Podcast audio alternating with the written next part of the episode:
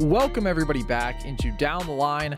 As always, I'm your host, Carson Brabber, and today we are coming off of the last Masters 1000 of the year. We had that in Paris, of course, and it was a pretty exciting tournament. Ended ended up coming down to a very exciting final between Daniil Medvedev and Novak Djokovic, who I think at this point have established themselves as the two top dogs on hard courts. Obviously, Djokovic historically is the greatest player ever on the surface, but Medvedev has so consistently been so incredibly successful there over these past two and a half years that I think that he has really taken that runner up spot. And I have said that before.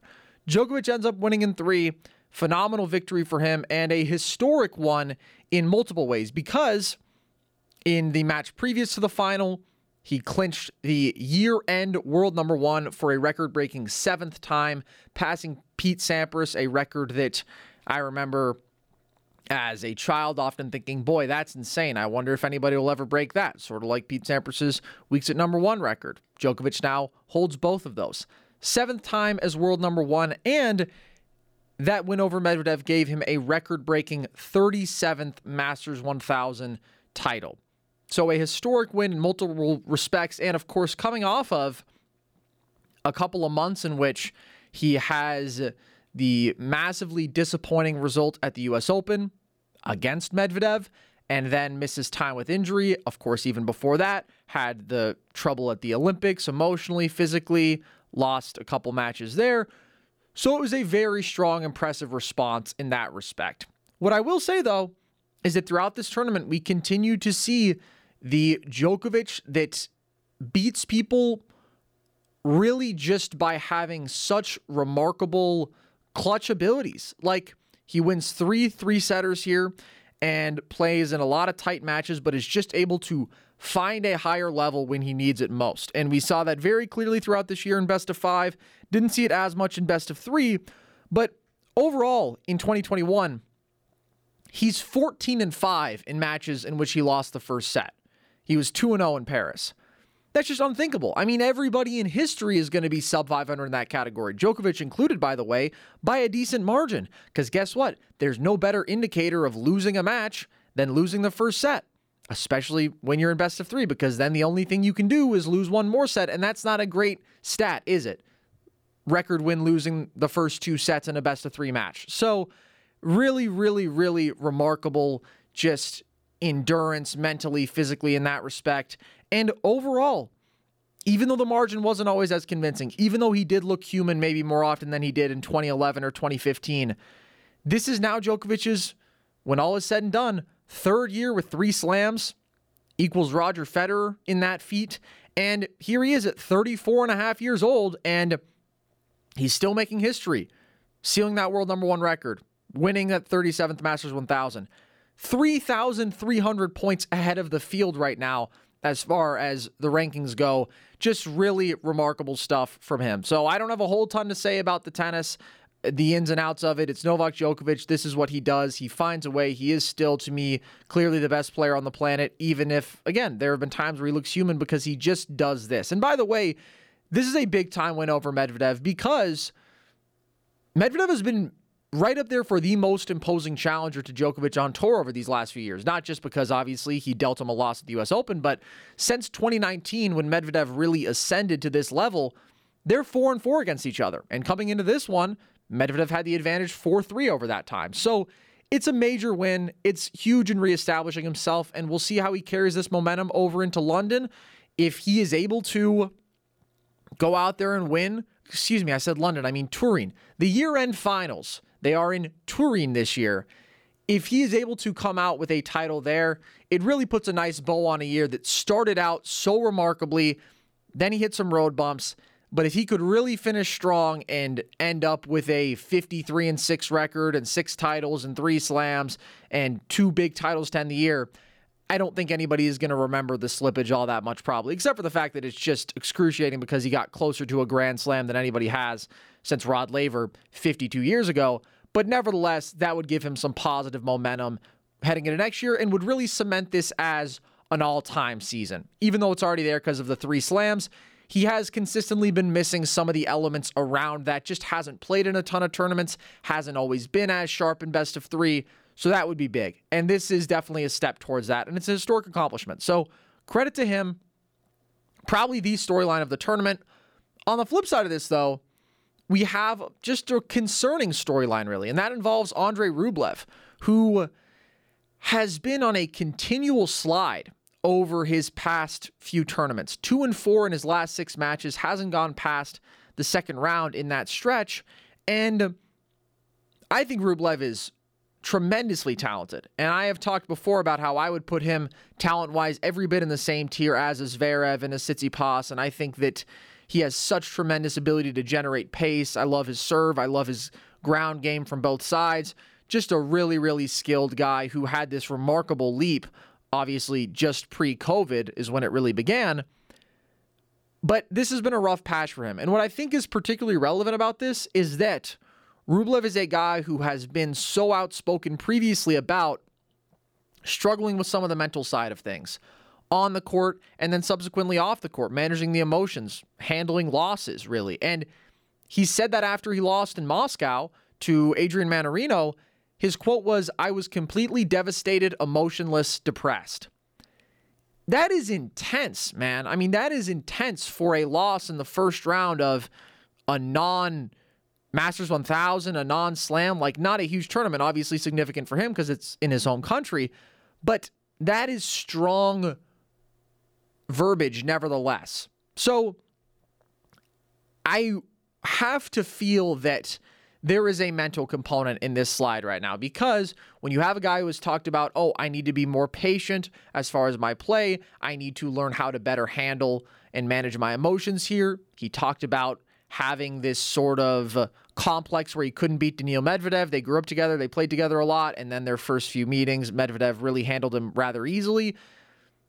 It becomes quite significant then that a guy has that track record with talking about the mental side of things when he starts losing to people who he really just should not be losing to. And I certainly hope that this stops soon. I'm a huge fan of Rublev's game, and I think at the end of the day, he even though he wasn't as impressive as last year, had one of the five best seasons on tour.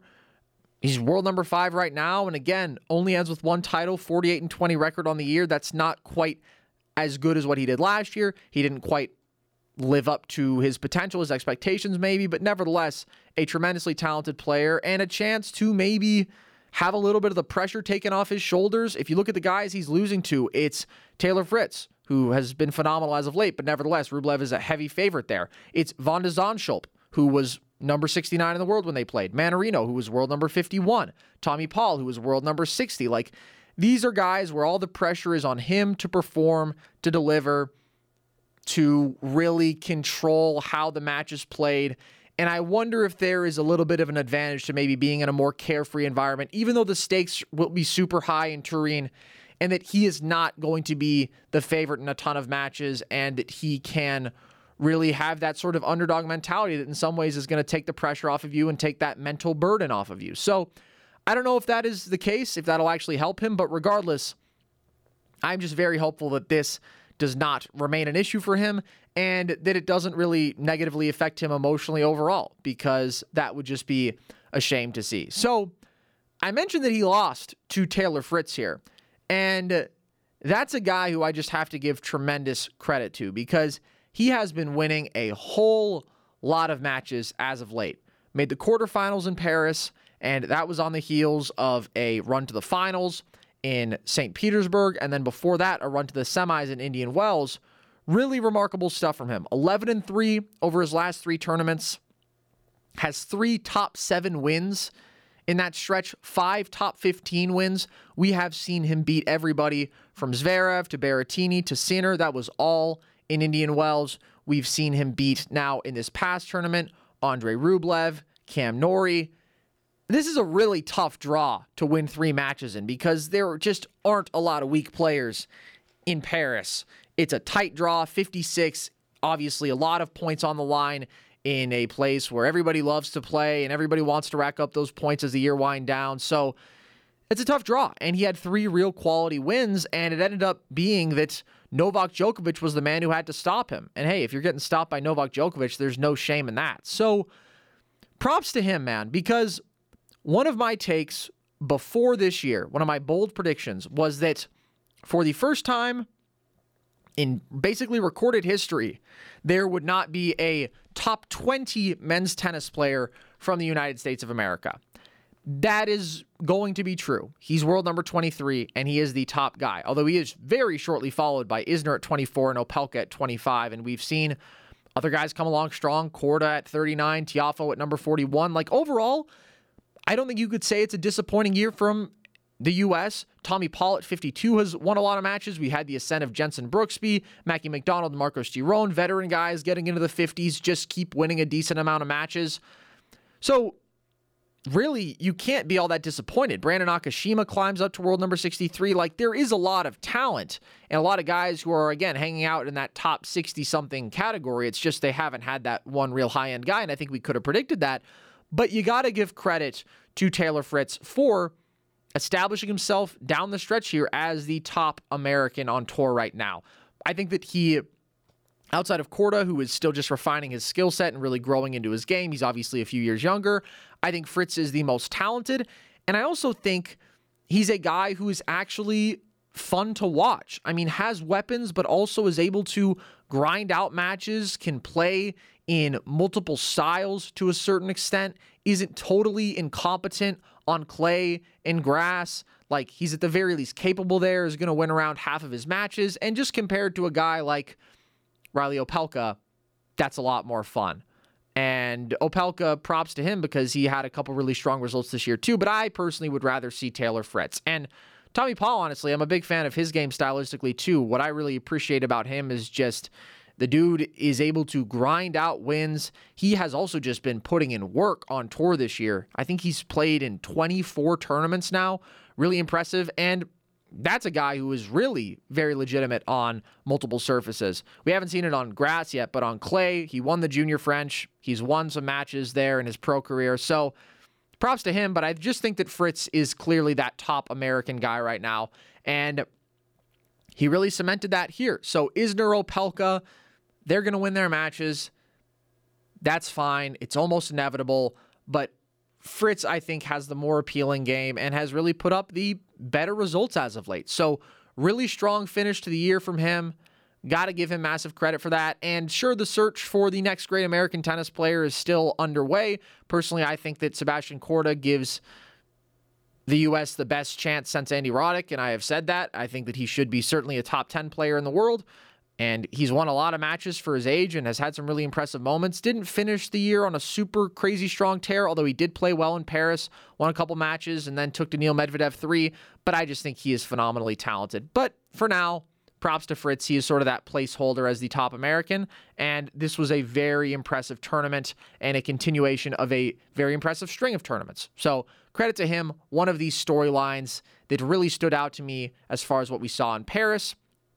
We're going to take a quick break. On the other side, going to talk about another storyline that stood out to me from Paris and then some of the action that we are seeing this upcoming week, although there isn't a whole ton of it. And then we'll briefly touch on what we're going to see in the year end finals on both the men's and the women's side. So, with that, you are listening to Down the Line on Blaze Radio and blazeradioonline.com.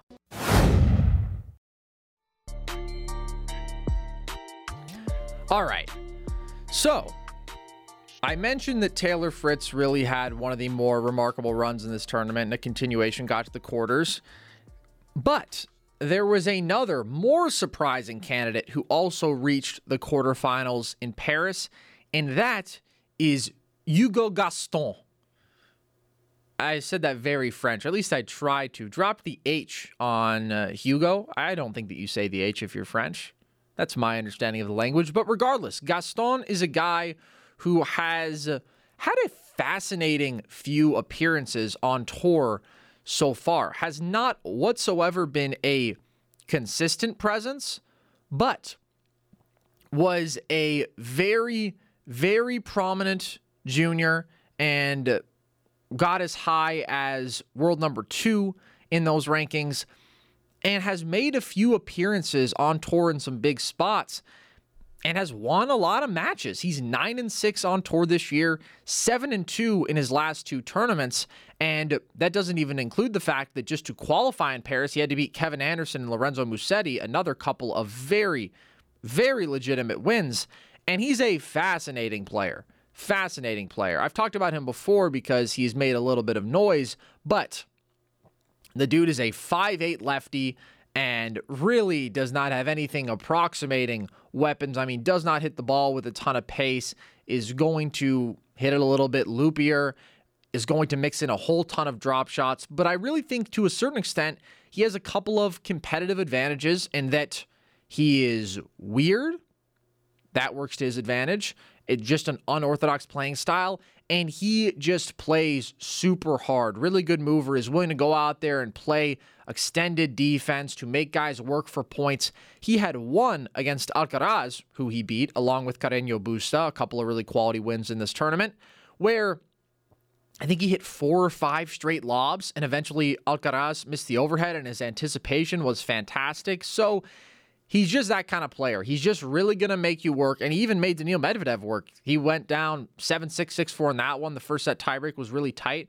So, just a guy who rises to the moment. And what I think is so interesting is he does have these wins at the tour level, but he hasn't like been sweeping the field in challengers. In fact, He's 15 and 7 in challengers over that same period in which he's 7 and 2 on tour and uh, hasn't won a challenger title in that period. So it's just really interesting because I think that that kind of speaks to what I said about the competitive advantage there where it's just he's a little bit weird for anybody to play. So maybe the talent of his opponent isn't as much of a factor because you just don't see a whole ton of guys like him. I don't know. I don't think he has a super high ceiling. He's up to world number 67 now. He's never going to be a top 10 guy in my book. I mean, he's 21. He's really a late bloomer as far as just even being competitive on tour for a guy who was a top two junior in the world, which I mix, think makes sense given his physical frame, his skill set, and all that. I really think he's more of like a top 50 kind of guy. Like, I don't see a top 10 ceiling whatsoever. But hey, he keeps winning matches, and we're about to see him in the next gen finals. So that's fun. I mean, we'll get a sense there of how he competes against some of the best guys. Takes on Sebastian Korda, in fact. And that starts tomorrow. So something to look forward to there. And then another young guy, a very young guy, who uh, to me is just a little bit intriguing. Moving on from Paris now, this was in Stockholm yesterday. We saw Leo Borg's tour debut who, for those of you who don't know, is the son of Bjorn Borg, 18 years old, and he lost to Tommy, Ball, Tommy Paul, wasn't super tight, and hasn't had the most success in the professional action that we have seen from him so far. Again, this is his debut in a main draw uh, on an ATP level tournament, but in his pro career, 1 in 15 between challengers and ITF futures and qualifying matches for main ATP tournaments since he uh, had his first appearance last year is not great. And he's only 18. He was a top 12 junior in the world at his peak. But it seems to me that those results tell you, hey, maybe we're forcing the issue a little bit here. And he's going to keep getting wild cards. I mean, obviously, Stockholm is one thing, but he's going to keep getting into qualifying draws more than he should be because he's Bjorn Borg's son, obviously. But I do wonder if maybe college tennis would have been a better route or something. Just because if you're winning one of 16 matches and you're not even, again, playing top 100 guys in the world yet, really, I mean, it's not to say that there aren't good players in challengers and whatnot. We know that those draws have really only gotten stronger. But futures as well, you're not winning. It just seems like there is a really big gap to be bridged. And it's not just that you lose a whole ton and you're not giving yourself great chances to get points accordingly. That's just got to be damaging to your confidence. And you're really not getting something out of losing every time. Playing people better than you is good, it's very valuable, but also it can't be every single time out there. You have to win some matches. You maybe need some structured coaching. Maybe you need the environment, something like what college tennis brings. So I don't think that's going to happen, to be clear. I think that the decision has been made, but could have been beneficial. Because he is definitely struggling up to this point. So, elsewhere in Stockholm, an interesting draw. I mean, obviously, we're at a really weird stage in the year now because we're basically just tuning up for the year end finals, and there really isn't a whole lot for guys who have not qualified for that to do. I mean, the opportunities are fading pretty quickly, but nevertheless, we do have Jannik Sinner in this draw. We have Felix Auger-Aliassime. We have Denis Shapovalov. So that's all pretty fun. Now, when it comes to the other action this week, I mentioned that we are about to have a matchup between Gaston and Korda. That is in the next gen ATP finals, which, if you are familiar with this show, you know, oh, we love watching the young guys play. We love tracking the young players, seeing their development, seeing how they progress. And honestly, it's a really cool draw. We have Brandon Nakashima. We have him facing Cerundolo in the first round, who didn't, or excuse me, the group stage, who didn't have a really consistent year on tour, but had a really high apex where he had a great run in a single tournament. We have Alcaraz against Holger Rune. I think Alcaraz is really on another level right now than everybody else in this tournament. But Holger Rune, of course, a former number one ITF junior. That's exciting. And then we have Lorenzo Musetti going up against Baez. I think that Sebastian Baez is uh, maybe a bit of a step behind a lot of the other guys here hasn't cracked the top 100 in the world yet and really doesn't excite me as much as a lot of these other guys. I mean, you've heard me probably do a segment if you've listened to the show long enough about every single other one of these guys, and that has never happened for Baez. So I think that he might be a little bit outmatched in this field, but overall, man, very fun. And I think you have to look at Alcaraz as the favorite. I think that Korda and Musetti are the next two guys, but it's going to be really cool to see and I love this addition to the schedule. I love that these guys have a chance to play in their own sort of mini year end finals just because, hey, why not? Who doesn't love the next gen guys? So that'll be very fun. We'll have that to reflect on for next week's show. And then from here on out, it is just getting ready for the tour finals. So we're not going to dive too deep into that because, again, we still have another week. But we do have, at the very least, the fields on both the men's and the women's side for now, presuming that nobody else withdraws, which I guess that's not a total guarantee because we've seen a decent amount of withdrawals and or just people who aren't available. But on the men's side, we have Djokovic, Daniil Medvedev, who is defending his title there after also he won Paris last year, finished 2020 very, very strong. Stefano Tsitsipas, Alexander Zverev, and then we have Rublev, Berrettini, and the two real newcomers, kind of out of nowhere guys, at least at the beginning of the year, Casper Ruud and Hurkacz.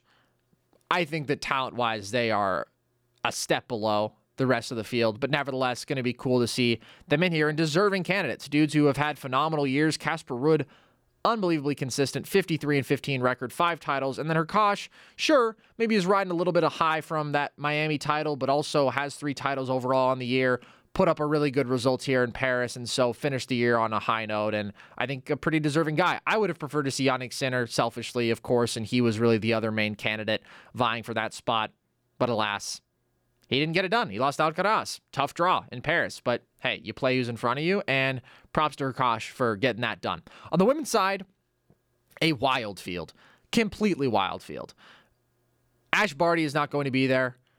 So the top seed is Sabalenka, then it's Krejcikova, Pliskova, Sakkari, Swiatek, Muguruza, Badosa, and Kontaveit. A lot of the top alternates are not going to be there. Ons Jabeur, very, very sad. Very sad for me personally. Osaka, Pavlyuchenkova, Svitolina, they're not going to be on site as alternates, so Pegula and Mertens will fill in in that role. Wild, man. I don't think you would have believed me if I said, hey, yeah, Barbara Krejcikova, you know, that solid player on tour, yeah, she's going to be actually the number two seed in the year end finals. Sakkari, even though I love her game and actually have long loved her game. Number four, kind of wild, but hey, I love that. And I think that that's deserved. Muguruza as well. Badosa and Kontaveit on the back end, again, just crazy.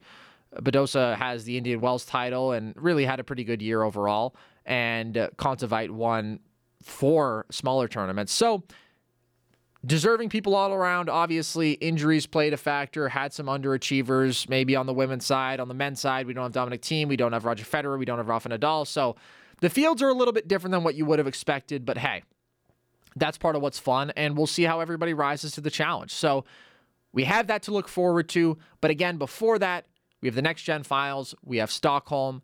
So stay plugged in with all of that. Enjoy some tennis. Take a deep breath, take it all in because we really don't have all that much more of it before we have just a month off, really, obviously, because the tennis calendar just does not really stop, but it is going to stop briefly soon. So enjoy it while we have it here. And I hope you've enjoyed this show. So, with that, as always, been Carson Breber. This was Down the Line. You are listening to Blaze Radio on blazeradioonline.com.